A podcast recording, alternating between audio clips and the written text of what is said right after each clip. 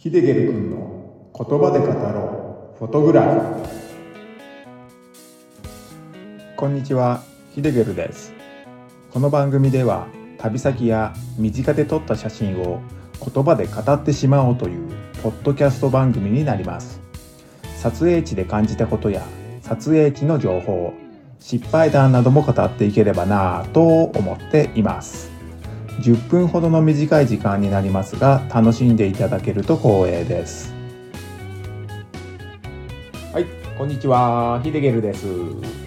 この回ではハイランドへの道中に切り取った写真の話ということで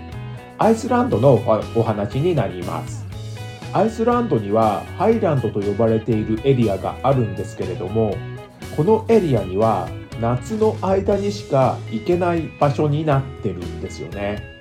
そこへ向かう道中で切り取った写真を交えてお話ししていこうかと思いますので最後までご視聴ください。アイスランドのハイランド。ここも今回の旅行で絶対に訪れたい場所の一つでした。このエリアはですね夏の時期にしか訪れることができないエリアになっていて、まあ、ハイランドへ続く道が開通するのは、夏の始まりが訪れる6月頃ですね。まあ、場所によっては少し遅くて、7月初旬でないと開通しない道路もあったりします。まあ、この道路なんですけれども、未走路で砂利道の道路になっています。まあ、ここでいう砂利道っていうのは、まあ、日本でいう砂利道とは程遠かったですね。まあ、大きな石とか小さな石、まあ、大きなくぼみ、まあ、小さなくぼみ、まあ、それらがね、入り乱れて散乱しているような感じなんですよね。なのでね、車を例えば40キロで走行させようもんなら、車体はね、上下左右と激しく揺さぶられて、車の中のものは踊るように飛び跳ねて散乱するほどでしたね。まあ、僕もね、気をつけて走ってたんですけれども、まあ、気がつくとね、なんかアクセルを踏んでしまっていて、ま、40キロぐらいになってたことがあったんですよ。そうするとね、途端に車体が揺られて、もう中の荷物がほんと飛び跳ねてました。で、その音もですね、もうこの、これまでに聞いたことがないような、もう車がきしむ音と物が飛び跳ねるような音がごっちゃ混ぜになってて、まあ、すごい音になってましたね。あ、これやばいやばいと思ってね、すぐね、スピードを落として、まあ大体ね、20キロぐらいですかね、平均で。まあ、20キロぐらいで走るようにしてました。まあほんとね、激しすぎる、険しすぎるって感じの道でしたね。まあ果たしてね、これを道路って言って良いものなのか、まあ、そんなね、印象を抱きながら走ってました。まあそして、ハイランドっていうところは四駆の車でしか通ってはいけないルールになっています。なのでですね、僕がレンタカーで借りた車は、まあ、当然四駆の車でした。まあ、しかも日本で人気のジムニーをね、借りました。まあ、アイスランドにもジムニーがあるなんてね、驚きましたけどね。まあ、でもですね、結果的にジムニーで良かったってね、出来事もね、あったんですよね。僕の借りたジムニーは、ルーフトップテントが装備されているキャンピングカー仕様になっている車でした。レンタカーを借りる上で必須条件だったのは、まあ、四輪駆動車であることと、キャンピングカーであること。まあ、この二つはね、絶対に必要な条件だったんですよね。ま、アイスランドではほとんどの車はマニュアル車なので、ま、この借りたジムニーも当然マニュアル車ってことになりますね。オートマの車もあるにはあるんですけれども、好きな車種が選べないのと、少しね、高めの値段設定がされてるんですよね。まあ、僕はオートマでもマニュアルでも、まあ、どっちでもよかったんですけれども、まあ、一番安く借りれる車がジムニーだったので、まあ、4区でマニュアル車のジムニーを借りたってことになります。四輪駆動のジムニーは、ハイランドのね、内陸地を走っている上では、ほんとね、大活躍をしてくれました。激しい凸凹道を走ってると、もうマニュアル車でよかったってね、思いましたね。まあ、オートマじゃね、絶対きついって場所が多すぎて、まあ、もしね、オートマの車を借りていたら、もう絶対ね、後悔してたと思いますね。ハイランドへ行く道はいくつかあるんですけれども、僕はですね、今回一番オーソドックスだと思う F208 号線というね、道路を使っていきました。まあ、この F208 号線の F の部分なんですけれども、これは F ロードと呼ばれていて、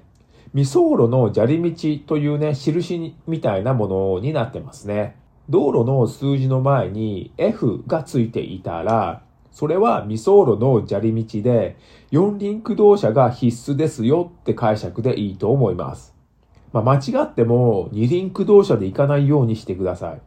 まあ、途中で動けなくなって、救助要請をしなくてはいけなくなると思いますので、まあ、ハイランドに行くっていう方はね、絶対に四輪駆動を選択してください。そもそも二輪駆動車では走ってはいけないルールになってますのでね、まあ、四輪駆動車はね、絶対に必須になってきます。それではですね、ハイランドの道中で切り取った写真の話に入っていきます。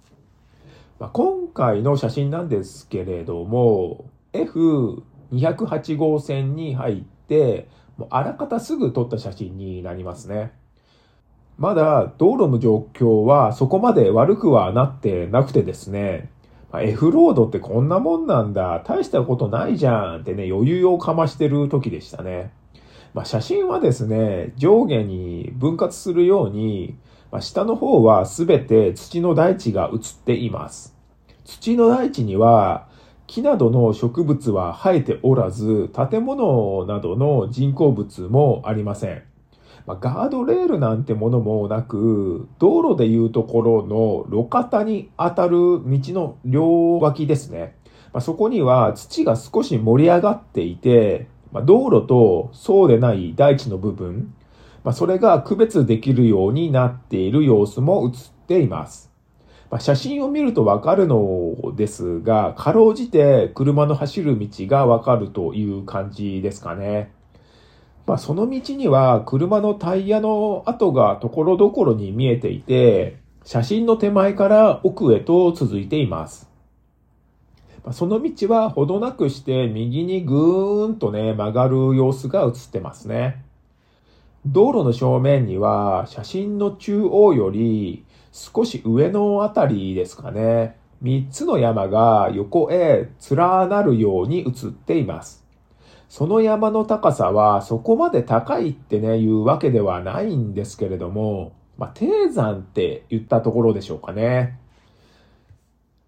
右から二つの山は岩山のようにゴツゴツした山になってますね。まあ、少しね、緑っぽいものも見えてるんですけれども、これは何でしょうかね。まあ、予想なんですけれども、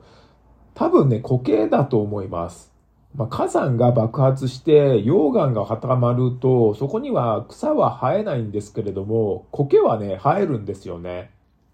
そのような光景をアイスランドの各地で見てきていたので、まあ、多分ですけれども、苔なんじゃないかなとね、思いますね。まあ、そして一番左に見えている山なんですけれども、山の途中に大きなね、穴が開いているように見えるんですよね。まあ、これは火山が爆発した時にできたクレーターですね。もう山が口をガバッと開けたようにも僕には見えますね。まあ、その山の上には空が広がっています。空には青空が広がってるんですけれども、まあ、若干ですが雲もね映っています。太陽は映ってはいませんが、日の入りが近いこともあって、少しだけ夕日の色を帯びた光が斜め右から差してきてるんですよね。この光はとっても柔らかい遮光になっていて、太陽が映っていなくても、もうすぐ日が沈む頃なのかなってね、連想させてくれる光で、まあ、そのようなね、光景が見て取れますね。まあ、映っているのは大地と山と空だけなんですけれども、地球の生まれた姿と言いますか、まだ人類が生まれる前の地球といったね、何万年前の光景でも見ているかのように感じますね。まあ、一つ違和感があるとすれば、車のタイヤの跡が残っている、見えているっていうね、ことでしょうかね。はい。ではね、今回はこれで終わりにします。今回お話に出てきた写真を見たいという方がいれば、概要欄に URL を貼っておくので、そちらをクリックしてご覧になってください。この番組のご意見ご感想質問などがあればこちらも受け付けているので概要欄に Q&A コーナーを設けていますのでお気軽に書き込んでみてください。それでは最後までご視聴ありがとうございました。ヒデゲルでした。